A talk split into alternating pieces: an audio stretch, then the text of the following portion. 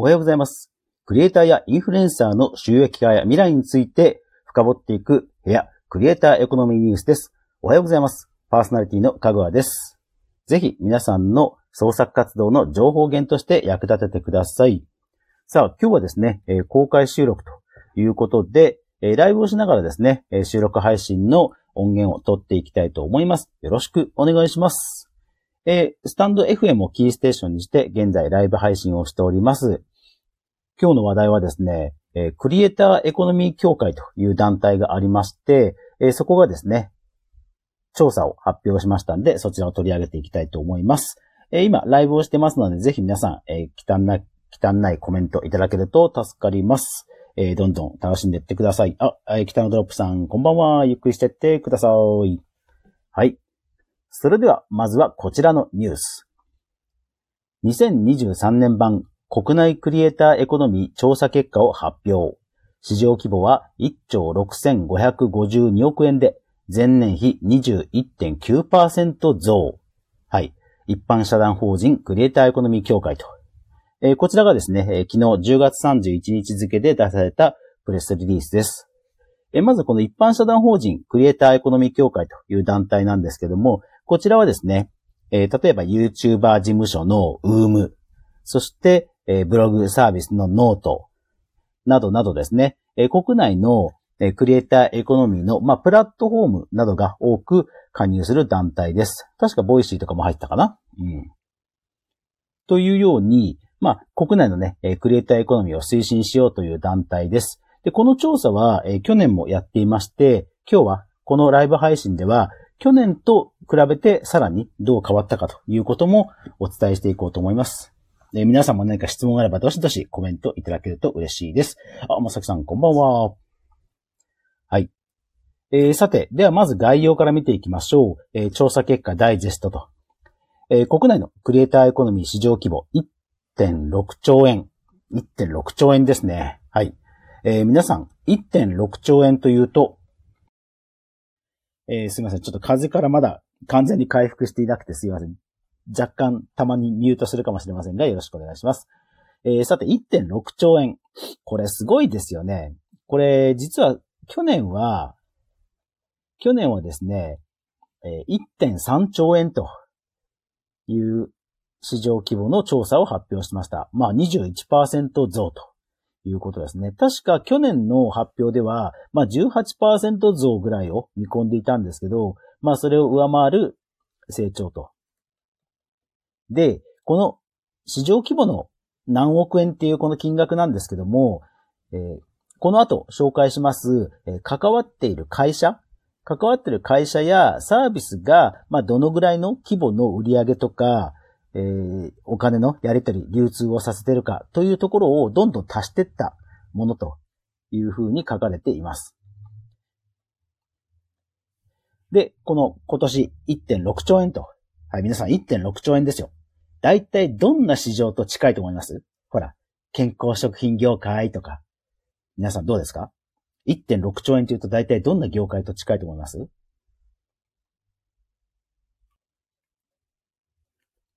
はい。えー、例えばですね、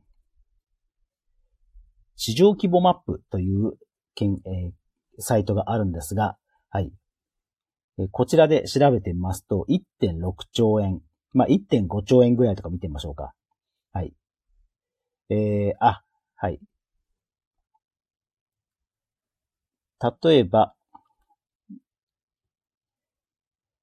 えー、じゃあどれにしようかな。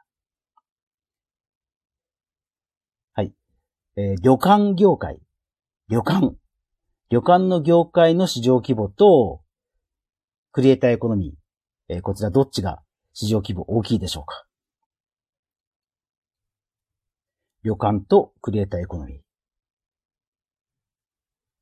はい。えー、なんとですね、クリエイターエコノミーの方が大きいんですね。えー、旅館はですね、2019年のいや、そうなんですよ。旅館って思いますよね。旅館って思いますよね。そう。2019年の調査では、旅館業界は1.4兆円だそうです。ですから結構意外なところとしては、例えばですね、クリエイター、今回の調査1.6兆円よりも小さい業界ね。1.6兆円よりも小さい業界を紹介しますと、例えば、えー、っと、ポケモン、レジ袋、味噌、え、それから自転車、ゴルフ練習場。はい。これがギリギリ小さいぐらいかな。うん。そうなんですよ。J リーグよりも多いんですよ。これ、ちょっと盛りすぎではないでしょうかね。どう思います？皆さん。J リーグが、J リーグが1300億円です。市場規模。だそうです。うん。えトイレットペーパー市場が、1300億円ということですね。いやー。なので、まあ、クリエイターエコノミーの団体が発表している調査ですから、当然まあ、クリエイターエコノミーを促進するという側面があるわけですよね。なので、まあ、おそらく、ちょっとこれは盛りすぎだろうという気がしています。近いところで言うと、例えばタクシー、ハイヤー、こちらが1.5兆円。それからスポーツ用品、こちらが、こちらも1.5兆円。えそれから漁業、もう漁業全般ね。漁業も1.5兆円という感じです。はい。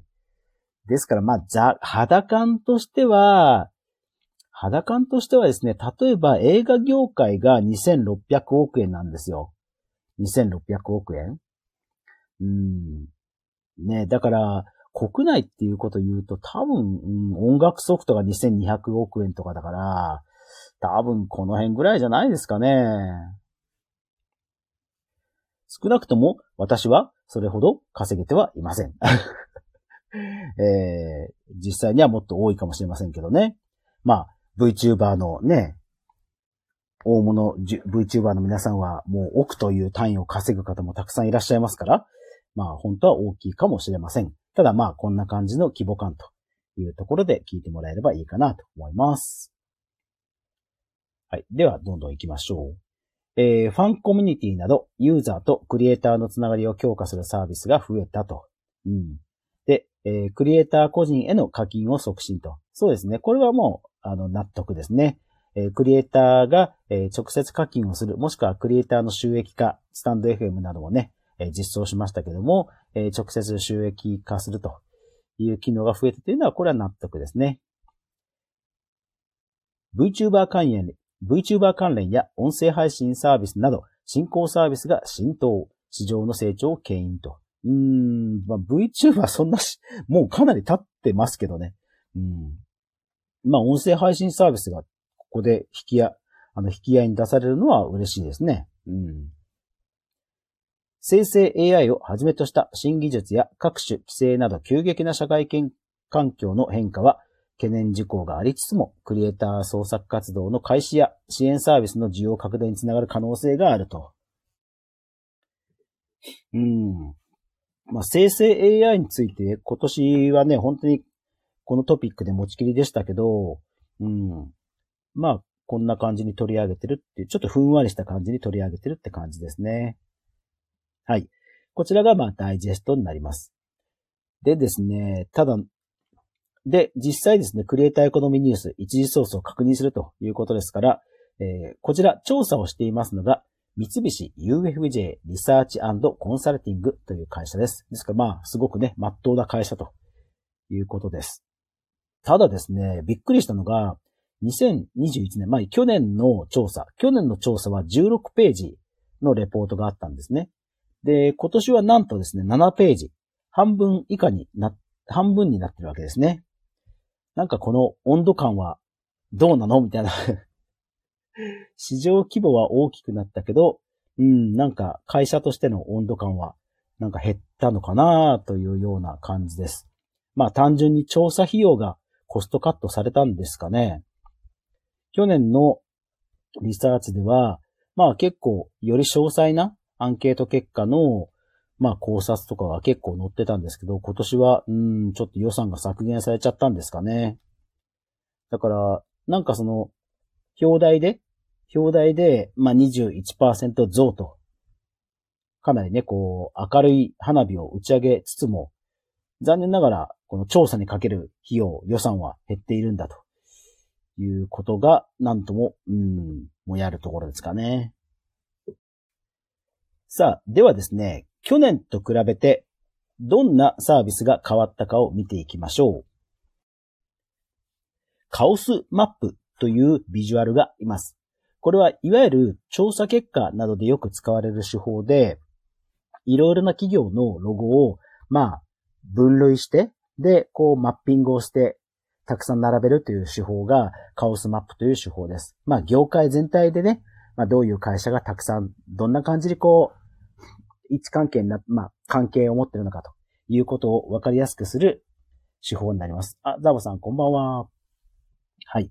で、今年と去年と、そのカオスマップが出てますんで、早速見ていきましょう。えー、っと、まずオンラインの販売ですね。えー、これは変化なし。えー、クリーマストアーズベースミンネメルカリ。それから、えー、オフライン、コミケとかオフラインも変更なし。で、動画ライブ。こちらのプラットフォームが変化ありましたね。えー、去年は LINE ライブがあったんです。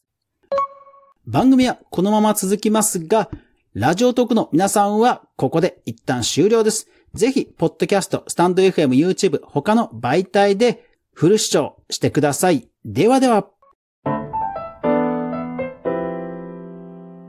ハッシュタグ、クリエコ。